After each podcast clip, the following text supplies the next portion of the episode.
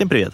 Это подкаст «Куда вложить?» и с вами его ведущие Дима Смирнов и Женя Давыдова. В рамках подкаста мы изучаем нетипичные способы инвестирования. У меня десятилетний опыт работы в финансовой индустрии, и я никогда не инвестирую, слепо доверяю чужому мнению. Я сначала строю финансовые модели, советуюсь с несколькими практикующими именно эту стратегию инвесторами, и только после этого принимаю решение. Да, ну а я, так сказать, в нашем тандеме играю на контрастах, вижу большую цифру доходности, не думая, так сказать, а, вкидываю свободные деньги, но так или иначе это приводит к тому, что я очень часто вкладываю в какие-то нестандартные инструменты, такие как там доходные автомобили, гаражи, земля и тому подобное. В рамках подкаста мы делимся своими результатами, так как сами практикуем много инструментов инвестирования и обсуждаем способы, как можно заработать на всем подряд, от недвижимости до крипты. За более чем 30 выпусков мы обсудили, как мне кажется, почти все, на чем только может делать деньги частный инвестор. Но вот кое-что в поле нашего зрения еще не попало. Дело в том, что когда любая компания в этом мире только появляется на свет, у нее есть несколько основных стадии привлечения капитала.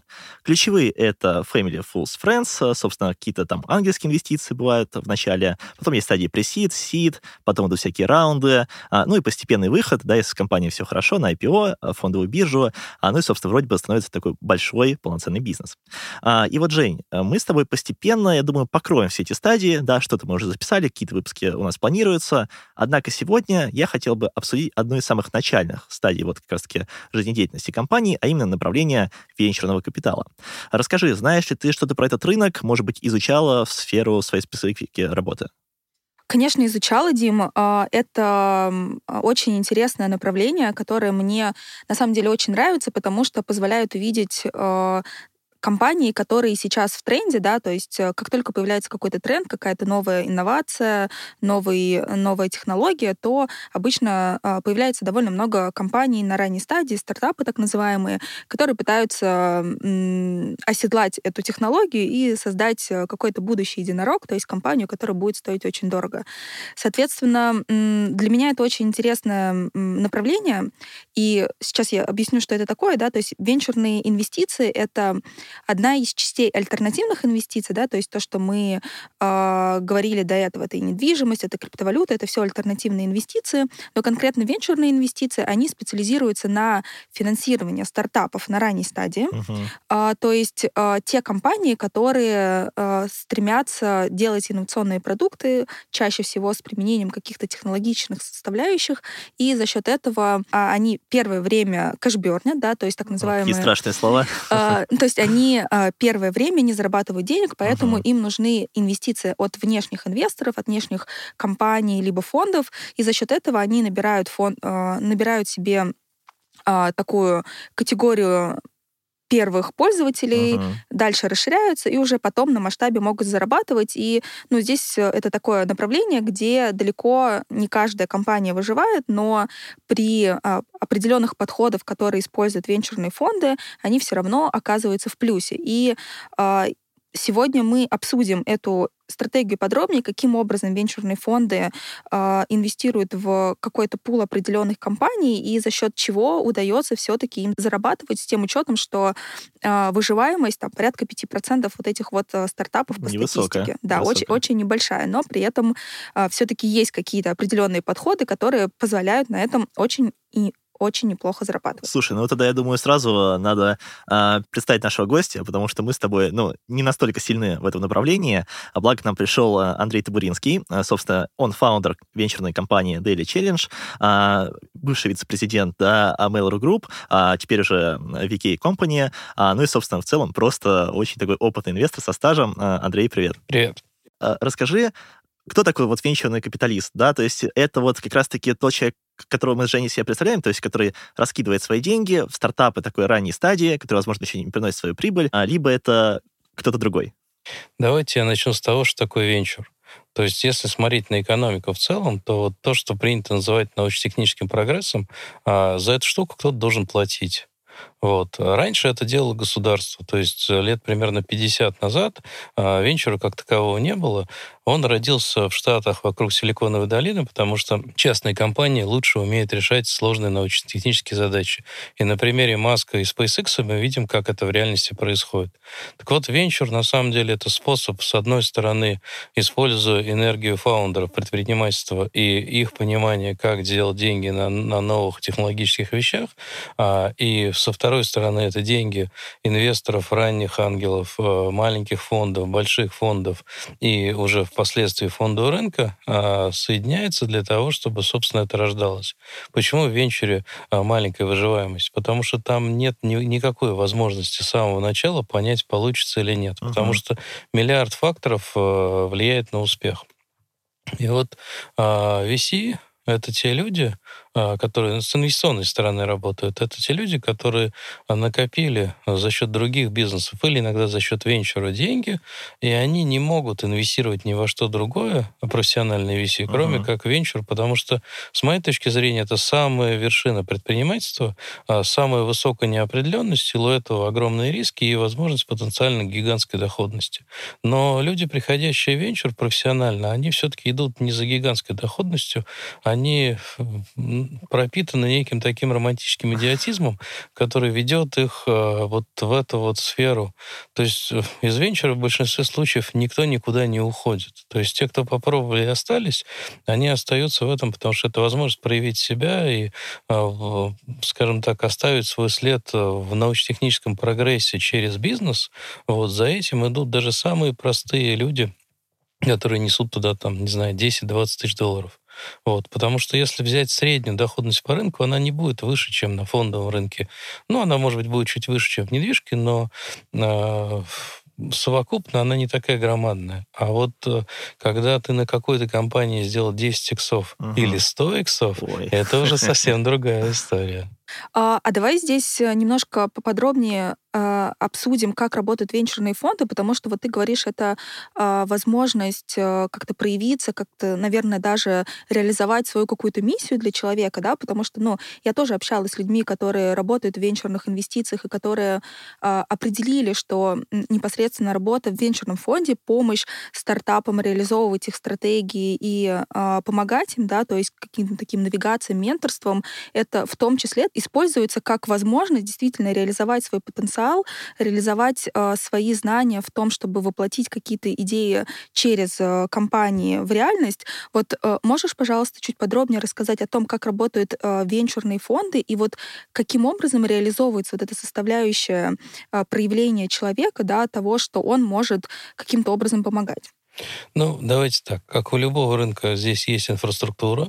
Она состоит из следующего. А, значит, а, в самом низу пирамиды находятся ангелы.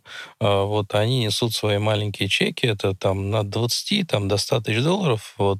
Ну, больше чеков не бывает именно у частных ангелов. Uh-huh. Ангелы формируются в кучки, которые называются ангельскими клубами. Они по всему миру примерно одинаково устроены. Ну, это вот у нас Ангел Дек был самым большим клубом в мире, но обычно там 800 человек было. Вот. Но обычно в английских клубах там 100-200 человек, потому что людям комфортно в таком количестве uh-huh. тусоваться вместе. А, значит, английские клубы выполняют, а, заходят на самых ранних стадиях, когда еще ничего не понятно. Вот. А следом идут фонды, так называемые сид-фонды, то есть при сид-раунд закрывают ангелы и английские клубы. А в седовом раунде это когда уже есть какая-то более-менее устойчивая растущая выручка, бизнес-модель у компании в какой-то степени сложилась, команда сложилась, продукт есть, ну, что-то уже становится понятно. По крайней мере, можно что-то посмотреть, пощупать. Там заходят фонды. Вот, фонды заходят ну, в таких стадиях с чеками там 100, максимум 200 тысяч, и размер раундов примерно до полумиллиона, ну, до миллиона. Uh-huh. И оценки компании там, ну, в России они поменьше, если брать, допустим, американские оценки, это а, СИТ, это медиана примерно 10-15 миллионов баксов. Вот. А, и дальше следующий раунд, это раунд АИ, это на серии A, это называется квалифицированный раунд, когда заходят большие игроки. Uh-huh. Ага. Ну, как правило, это средние фонды, у которых размер фонда там 100, 200, там 300 миллионов, они могут раунд э, раунд обычно это ну, 10, 15, 20 миллионов, и оценки компании там, скажем, от 40 до 100. Вот. Это уже нормальный бизнес, который требует масштабирования. И дальше раунды B, C, D и так далее до бесконечности, это просто долив денег э, для тех компаний, которые могут выйти на IPO. И там общий принцип такой, что примерно на уровне 100 миллионов баксов оценки, то есть это между А и Б, а, большинство компаний продаются. То есть э, происходит их поглощение какими-то другими компаниями. И несколько процентов, там, в зависимости от э, состояния рынка в целом, ну, 5 примерно плюс-минус вокруг этого процентов могут дальше выскочить единорогов. Потому что, чтобы сложился единорог, э, должно быть уникальное сочетание факторов рынка, продукта и команды, угу. которая, с моей точки зрения, вообще никаким образом не управляется. То есть вот моя идея в том, что единороги — это в определенном смысле случайность. То есть э, некоторые компании не стали единорогом, потому что просто вот это сочетание факторов не, не сложилось. Совпало, да? да, то есть невозможно, на мой взгляд, я не претендую на, э, что это так у всех, что как бы ты ни работал, э, вот э, уровень работы команды и так далее не конвертируется в то, чтобы компания стала единорогом. Вот. Но э, до 100 миллионов, э, вот до уровня 100 миллионов может добежать э, любая уверенная серьезная профессиональная команда, профессиональной, в первую очередь, в предпринимательском бизнесовом плане, а, и только во вторую в технологическом и инновационном.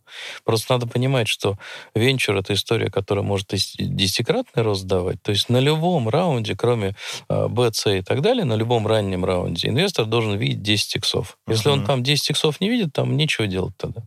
Слушай, ну очень хороший таргет по доходности, а здесь тогда, знаешь, а, интересно понять какую-то статистическую историю. То есть, условно, из 10 проектов, а, в которые ты вкладываешь, сколько выживает? Вообще выживает ли из 10 штук кто-то? Ну, это для венчура такой очень лукавый вопрос, потому что, а, ну вот, допустим, ругали российскую венчурную компанию. У них списание было 98,5%. Вот. Нормально ли это? На мой взгляд, нет. Вот.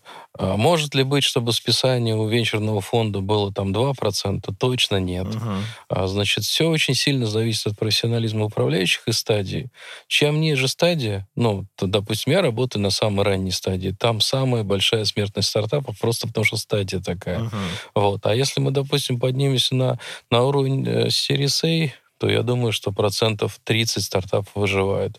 А если мы возьмем там, допустим, на уровне раунда С, то там будет эта цифра и 70, и 80. Поэтому сказать, э, сколько стартапов э, вот от приседа доходит до единорогов, ну, это надо просто брать статистику, это проценты. Uh-huh, uh-huh. Вот.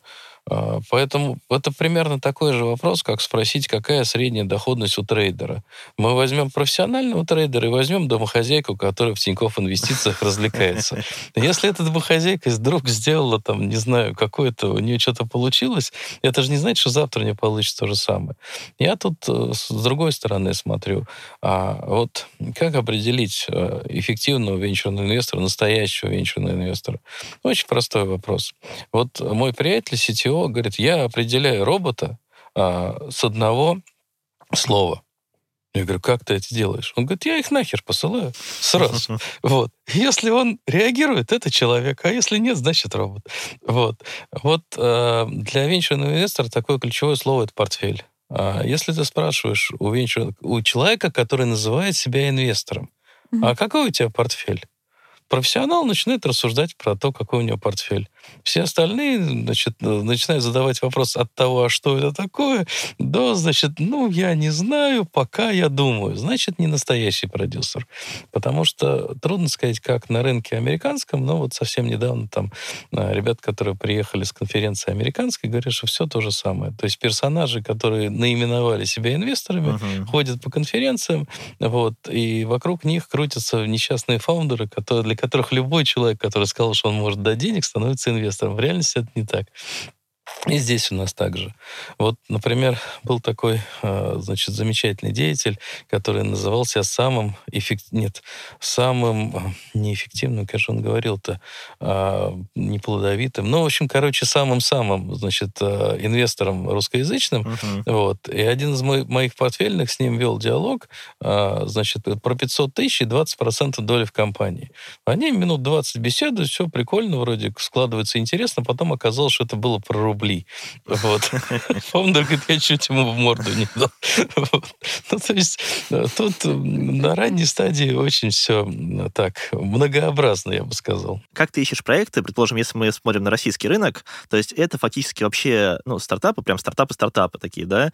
А, ты ходишь по каким-то мероприятиям, не знаю, там, э, акселератор высшей школы экономики, да, вот где такие умные ребята сидят, или МФТИ, либо это какие-то там мероприятия в Сколково, вот очень интересно понять вообще, как э, VC-рынок в России работает, и есть он вообще, да, а, но и если есть, то вот где конкретно можно черпать для себя проекты, если хочется в это погрузиться? Знакомые ребята хотели запустить акселератор. Вот спрашивают меня, как ты ищешь хорошие проекты? Я говорю, очень просто, они сами приходят. Они говорят, ну, в смысле, как они сами приходят? Ну, как приходят, стучатся ко мне там в разных местах. Но на самом деле хорошие проекты приходят только через нетворк. Uh-huh. То есть любой профессиональный VC вам скажет, что, значит, да, можно постучаться, значит, и в Телеграме, и в Фейсбуке, и так далее. Если набрать мою фамилию, у меня открытый профиль там, там и там. Вот. Но в реальности происходит следующее. Приходит фаундер знакомый, говорит, Андрей, слушай, классные ребята, тебе стоит с ними поговорить. И если если это нормальный фаундер, даже не спрашиваю особо про что. Я просто разговариваю. А, у нас большое фаундерское комьюнити, там порядка ста с лишним человек. Все они идут за рубеж. Ну, большинство уже там, кто-то еще только собирается. Эти ребята постоянно генерят. А когда я начинал, а, я пошел а, в Физтех, где был лучший, на мой взгляд, бесплатный акселератор в России, Физтех Старт. Это было 4 года назад. А, вот, посмотрел на проекты там. Что касается акселератора вышки, там сложнее, потому что у них KPI пропустить через себя тысячу проектов в год. Угу. Вот, я не знаю, как они с этим справляются, но я бы не смог такое. Да. Вот. Сколково специфическое место, там есть э, и стартапы, и не стартапы, поэтому, ну, просто от меня это очень далеко, поэтому я там не часто бываю. А сколько как правило, у фонда а, таких портфельных инвестиций, то есть сколько компании он инвестирует, и вообще как создается фонд. Если я как бы, ну, правильно понимаю эту индустрию, то Обычно создается фонд, э, под него привлекаются э, там LLP, да, то есть компании, которые будут инвестировать этот фонд. И дальше уже э, фонд ищет непосредственно какое-то количество компаний для того, чтобы закрыть этот, ну, чтобы проинвестировать все деньги, которые проинвестировали в первую очередь в него. А так ли это на самом деле работает, либо есть какие-то другие бизнес-модели работы венчурного фонда? Как работает классический венчурный фонд? Я бы сказал так, как работал этот рынок до последнего последних нескольких лет. Угу. А, значит, ангелы, которые подзаработали, у них просто побольше чеки, они приходят к тем, кто создает фонд. Обычно фонд создается какими-то GP, которые уже были управляющими в других фондах, они подросли и хотят создать свой фонд. Вот когда я приходил на венчурный рынок, э, первая моя идея была создать фонд. Угу. Один из моих знакомых ангелов, он говорит, Андрей, минимум два года, ну, в реальности получилось чуть больше, вот, и что это очень сложно. А, почему это сложно? Потому что фестаймеры, которые создают фонд, они же офер для инвесторов выглядит очень просто. Ребят, дайте мне денег, а дальше как пойдет. Этот офер довольно трудно реализовать. Когда ты рассказываешь, ну вот как Рябинки, например, вот смотрите, у меня был маленький фонд, потом большой, большой, большой, там у него под управлением больше миллиарда баксов и все хорошо. Вот. А, поэтому фонды создаются а, теми, кому не сидится на месте, кому очень хочется. Но тут какая проблема? А, у фондов очень непросто все с экономикой. Ладно, с доходностью к этому потом. А вообще экономика фонда устроена так. Фонд, ну, классический стандартный фонд получает 2% от капитала в год, и на эти деньги он должен кормить свою команду. И поэтому у фонда минимальный порог денег, который, ну, как-то он должен собрать, это миллионов 30, а лучше 50 50. Потому что в фонде должно быть как минимум два партнера, чтобы принимать взвешенные инвестиционные решения. Потому что если партнер будет один, его романтический идиотизм уйдет в одну сторону. А если будет два, они хотя бы друг друга будут уравновешивать. Uh-huh. И это такая, ну, прям необходимая, с моей точки зрения, вещь. А обычно бывает партнеров на плюс. Ну, еще нужен пара аналитиков, юристы и так далее. Поэтому меньше, чем 30-50 миллионов фонд просто не работает, он не рентабельный.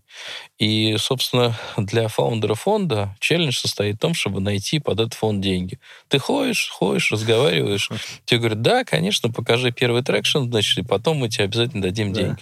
Вот э, первый свой фонд я создал, значит, э, в него пришли инвесторами ребята, ангелы из моего английского клуба, вот, потом мы разошлись с партнером, он продолжает заниматься, управлять этим фондом. А мы сейчас с партнером э, постарались переизобрести модель фонда и пришли к тому, что мы называем портфелем. То есть как это устроено? С юридической точки зрения это фонд небольшой, примерно миллион баксов. Вот. А по смыслу мы собрали заранее портфель из восьми компаний. Русско... Это все русскоязычные фаундеры, они mm-hmm. все идут за рубеж а в стадии между пресидом и сидом. У всех у них есть выручка. Это классные проекты, в которые ангел не может зайти маленьким чеком. Мы их соединили вместе и продаем ангелам по 20 тысяч долларов. То есть получается такой ну, можно это назвать синдикат на портфель, можно назвать это каким-либо другим, другим словом. В России такого продукта нет ни у кого. За рубежом мы не видели таких продуктов. Может быть, у кого-то есть, еще не встретили. Uh-huh. Я знаю, что в крипте такие такого рода продукты существуют. А, в чем тут смысл? Это абсолютно такой же фонд, а, как и любой другой, просто у него годовой а, набор сделок собран сразу. Вот. И для инвестора, заходящего в, в качестве limited partner, партнера в эту историю, это прозрачная тема. То есть куда пойдут деньги. И наш э, микрофонд не хранит деньги у себя. То есть мы взяли деньги и тут же раздали стартап. Mm-hmm. Вот примерно так это работает. А вот сейчас мы там первую сотку закрыли. И, соответственно, переходим к системным продажам, уже следующий этап. То есть а, поняли, как это работает, uh-huh. какие-то шишки набили, двигаемся дальше. Вот. А есть еще такая история, которая называется роллинг-фонд. А, то есть это когда, а, по сути, по подписке с инвесторов собираются определенные деньги там раз в квартал и так далее. Вот. Но в целом он действует так же, как и обычный фонд. То есть э, GP, а, управляющий фондом, подыскивают какие-то сделки, вот, и потом под них собирают деньги. Но трудность этой штуки в том, что ты каждый раз должен собирать деньги, по сути, заново, а ангелы здорово подвержены колебаниям рынка, а, всяким ситуациям разнообразным. Вот. И может так получиться, что вдруг ты не соберешь деньги. Ну, в общем, у этой модели есть свои минусы. Угу. А вот ты сказал про то, что сейчас работаешь по модели, где в портфеле 8 компаний. Этого достаточно для того, чтобы э, оказалось, что хотя бы одна в этом портфеле была успешна и в итоге дала там необходимые иксы, чтобы вывести портфель в плюс?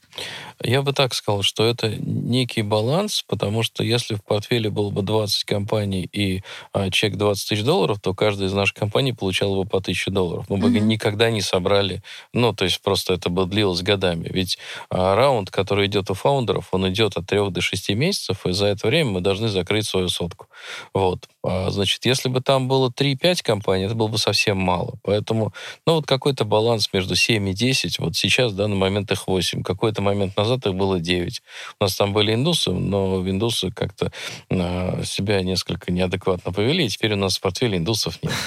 Вот так получилось. Слушай, а как а, юридически это устроено? Предположим, я частный инвестор, да, захожу, ну, фактически через твой фонд, вот, в 8 компаний. А что это такое? Это какие-то конвертируемые займы, либо это не знаю, какая-то доля, э, ну, и в какой-то юрисдикции оформлена, это, наверное, не в российской юрисдикции. Можешь, да. пожалуйста, подсветить? Это делаверская фондовая структура, которая называется Series LLC. Это специальная структура, которая, специальный формат э, юридических лиц, которые есть только в Штатах. То есть это что-то, ну, можно сказать, что это несколько ушек, соединенных вместе в одной управляющей компании.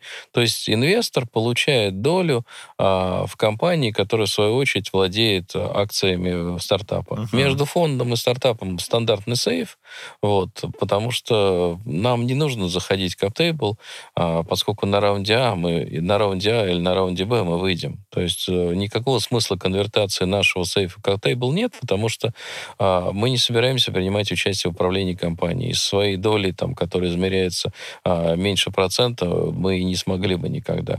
И если фаундеры захотят получить какой-то совет от нас или там какую-то помощь, они знают, где нас найти, потому что все фаундеры в портфеле хорошо знакомые нам ребята, они из нашего комьюнити. То есть мы стараемся инвестировать практически только в тех, кого знаем, именно с точки зрения фаундеров.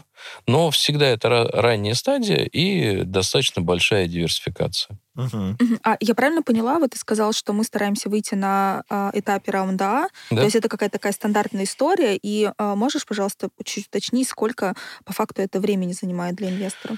Это занимает приблизительно 3-4 года. Мгм. Вот, э, значит, почему мы выходим на раунде А? Потому что поведение маленьких фондов абсолютно аналогично поведению ангелов.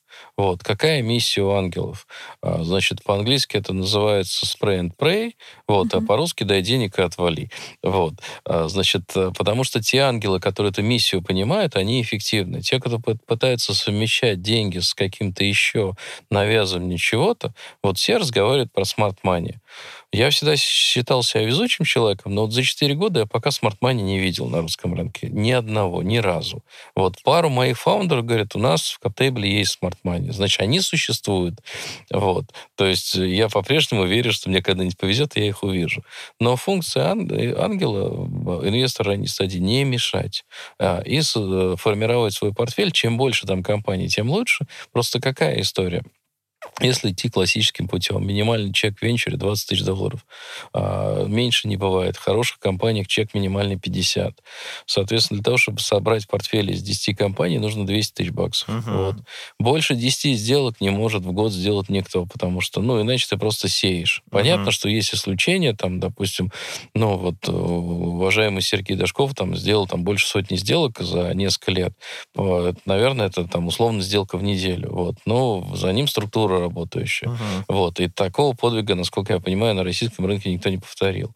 А вот у Альтаира, например, у них там было 300 сделок, вот, 300 с, с небольшим, нет, за несколько А. лет. Ладно. Но реально команда даже фонда больше двух сделок в месяц, ну, это прям крайне сложно. Мгм. Потому что ты должен понять, должен вникнуть, должен познакомиться с фаундерами и как минимум 3-4 месяца, а лучше 6 на них посмотреть. Потому что э, люди очень э, хорошо стелят. Вот. Особенно фаундеры, которым нужны деньги. Вот. И они просто, просто зайчики, просто такие пушистики. Вот. А потом, когда начинаешь задавать вопросы, вот у меня есть три любимых вопроса, ко- ко- которые я задаю фаундерам. Первый звучит, а как на самом деле? Вот. И на этом первом вопросе уже многие сливаются. Второй вопрос а, звучит как, ребят, когда и как компания выйдет на выручку миллион баксов в год? Простой, понятный вопрос. Большинство фаундеров способны на него ответить сходу, ну, достаточно внятно, если Мгм. нормальные фаундеры. И третий вопрос звучит так. Как и когда компания выйдет на выручку миллион баксов в месяц? Вот примерно из 100 фаундеров бодро могут отвечать 1-2. Вот. Что такое э, выручка миллион баксов в месяц? Это примерно мультипликатор 100 иксов к выручке. А, До последних недавних событий венчурной зимы, значит, был стандартный мультипликатор капитализации. То есть, грубо говоря, миллион долларов в месяц, условные 100 миллионов э, баксов стоимость компании. Сейчас мультипликатор примерно в два раза ниже, но все равно смысл, вот эта вот круглая цифра, миллион в месяц, а, позволяет фаундеру подумать, а где же настоящий бизнес. Потому что миллион в год — это та точка, где возникает для большинства проектов плюс-минус самоокупаемость. Ну, или, по крайней они- она видна. Вот. И, наверное, из 100 проектов 95 можно довести до этой точки. А вот до миллиона долларов в месяц уже совсем не все. И когда мы разговариваем, ну, когда я говорю, мы там с партнером про компании, чтобы взять в аксель или там подумать о каких-то инвестициях, то есть вот этих трех вопросов, сущностных ответов на них достаточно, чтобы разобраться, что там под капотом. Мгм.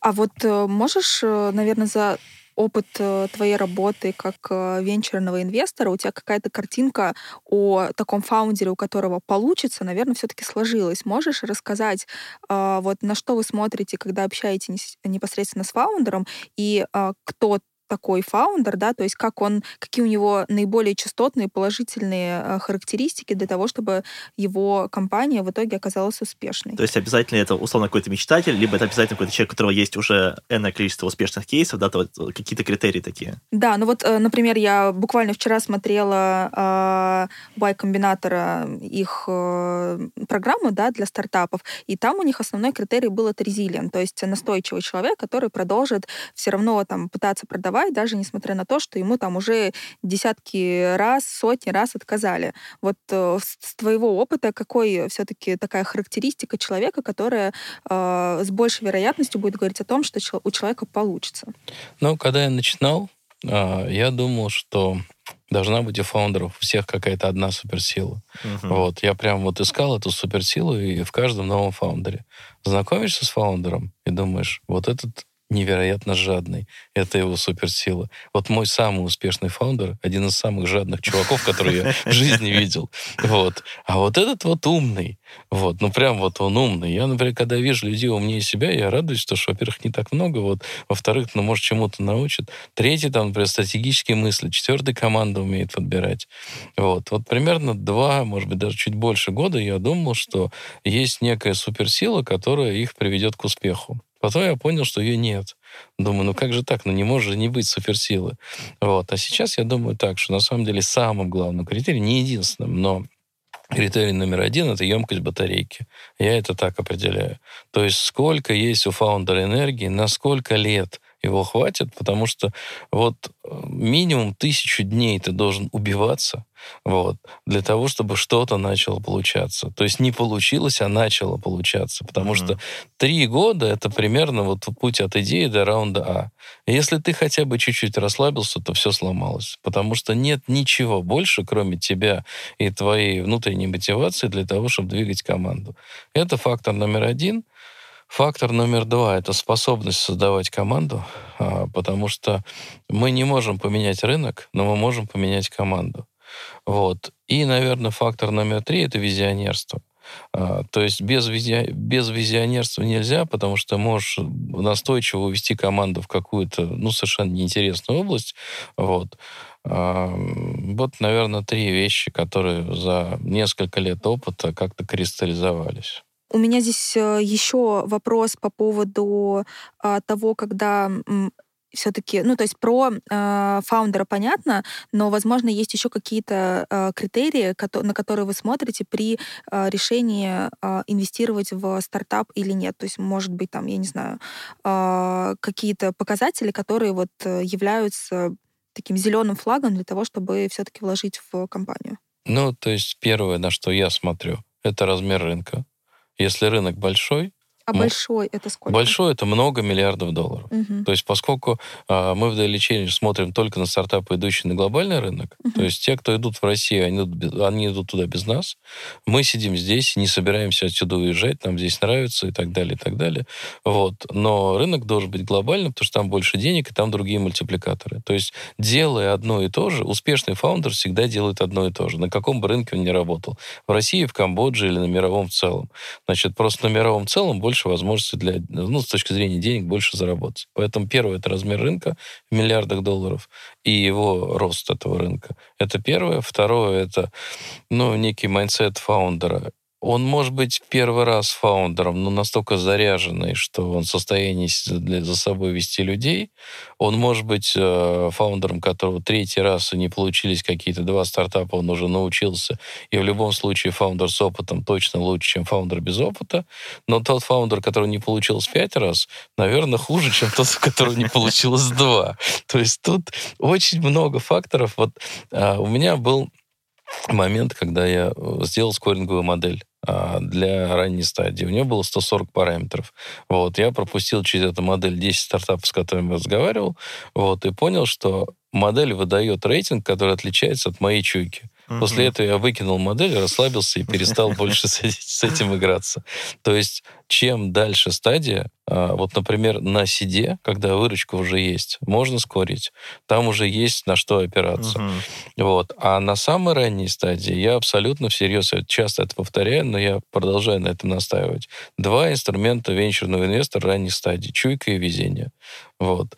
А, И третий запасной секретный — это работа над собой. Слушай, на самом деле вот сейчас какое впечатление у меня складывается о направлении таких ангельских инвестиций, да, что это, наверное, какое-то направление уже для таких больших э, дядей, да, с большим капиталом, а, а мне, как такому простому российскому, да, частному инвестору, вроде пока еще, наверное, рановато. Но в процессе своего рассказа ты упомянул, что вы сейчас делаете какую-то такую уникальную историю, да, в связи с тем, что можно заходить какими-то небольшими чеками а, и раскидывать фактически эти деньги среди большого количества компаний, которые вы уже проскорили, отобрали, ну и которые потенциально а, ну, мо- могут дойти до конца. Вот а, можешь, наверное, чуть подробнее э, рассказать, э, если я такой инвестор, если меня заинтересовал этот продукт, да, вот э, как мне вообще воспользоваться? Ну, смотрите, значит, у нас специально для начинающих ангелов а, чек входа в портфель целиком, это 20 тысяч долларов. А, мы, мы сделали его таким, потому что 10 это мало, на 10 приходят идиоты, которые вообще ничего не понимают. Мы не хотим идиотов, мы их боимся. Вот. 50 это много, потому что 50 уже такие деньги, ну, у людей, у многих людей их нет. Вот. А 20-25 это что-то посередине. И за эти деньги, за очень небольшие, соответственно, ангел получает возможность войти в 8 компаний сразу. Вот. И в самом худшем случае для него он научится, что такое венчур, мы предполагаем, что будет э, ну, от 3 до 10 иксов доход на этом портфеле, примерно за 3 года. Вот. И э, для ангела важно понимать, что мы как э, фонд зарабатываем только в случае успеха этого. Mm-hmm. Ну, то есть мы зарабатываем тот момент, когда э, делаем экзит, то есть забирая себе 15% от дохода. В этом смысле это такой очень демократичный продукт. И 20 тысяч долларов — это минимальный вход в любую венчурную сделку. Вот. Ну и вроде как очевидно любому человеку, что когда ты входишь сразу в 8 компаний, это лучше, чем ты входишь в одну. Это сто процентов, да, это сто процентов. А, ну и мой последний вопрос, э, если получится на него ответить кратко, uh-huh. это какие сейчас наиболее интересные а, для тебя как инвестора, ну и в целом для венчурных фондов а, направления инвестиций, то есть какие сектора а, более вкусные сейчас с точки зрения инвестиционной составляющей? Ну, я бы так сказал, что нет никогда никакого правильного ответа на этот вопрос, потому что, как мы понимаем, а, OpenAI начали инвестировать три года назад. Вот именно три года назад нужно было туда заходить.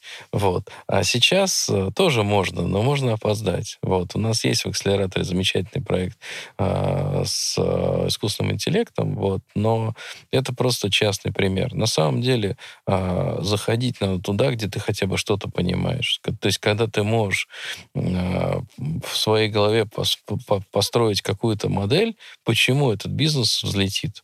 Вот, потому что заранее предсказать этого невозможно. Вот мой приятель, управляющий, у него было там 300 сделок. Он говорит, слушай, ну вот две из них стали миллиардными компаниями. Я говорю, дорогой, значит, одна из ста сделок должна стать миллиардной компанией. Угу. Вот. Будет ли это одна из восьми, но жизнь покажет. Слушай, ну, на самом деле, справедливости ради, меня, ну, реально заинтересовал этот продукт, о котором ты говоришь, потому что я понимаю, что в целом это можно вместить в свой портфель, а, и это не будет, э, если вдруг гипотетически все пойдет максимально плохо, сильно большой потери, потому что ну, цифра адекватная. Вот, и, наверное, на этом хотел бы, Жень, тебя спросить, а, уже заканчивая наш сегодняшний выпуск, какие у тебя мысли в целом, наверное, а, касательно категории VC, а, ну, и, может быть, э, для себя тоже рассматриваешь это направление? А, Дим, да, на самом деле я рассматриваю для себя это направление. А, единственный как бы для меня сейчас останавливающий фактор — это размер капитала. Все-таки хотелось бы, чтобы, как я говорила, да, чтобы а, это было, ну, хотя бы не больше 10% от моего капитала, и, соответственно, желательно, чтобы туда входили не только конкретные венчурные инвестиции, но еще и ряд альтернативных инвестиций. Но, ты знаешь, у меня такая, наверное, даже большое желание закончить так лет через через 20, возможно, инвестируя в большое количество, то есть стать таким ангелом-инвестором, да, тоже помогать э, компаниям развиваться, реализовывать какие-то идеи и Поэтому мне действительно это интересно. Если у людей э, сейчас в моменте есть там э, несколько миллионов долларов, то это прекрасная возможность для того, чтобы э, заниматься такими э, вещами, как инвестирование в компании на малых, э, на ранних стадиях, и э, при этом э, здесь э, этот инструмент дает тебе возможность, во-первых, а, смотреть э, на рынок, на, на все, что происходит в мире под, под другим углом, видеть э, тенденции, соответственно, быть в тренде. Для меня это просто на самом деле очень важно, понимать, что происходит. Ну и, соответственно, иметь возможность кратного увеличения капитала, если, конечно, повезет. Красиво закончила, но и в целом на этом мы будем плавно подходить к концу. А, действительно, такой очень ну, продуктивный выпуск, мне кажется, получился. Напоминаем, что у нас есть телеграм-канал, а, куда мы обязательно выкладываем контакты наших гостей и все полезные ссылочки. Также эти ссылочки будут в описании данного выпуска. А, и, Жень, есть ли что-то еще, что мы обычно просим слушателей сделать? Конечно, не забывайте ставить нам 5 звезд и лайки нашему подкасту. Вам не сложно, а нам чертовски приятно. Всем спасибо и Пока-пока. Пока-пока. Пока-пока.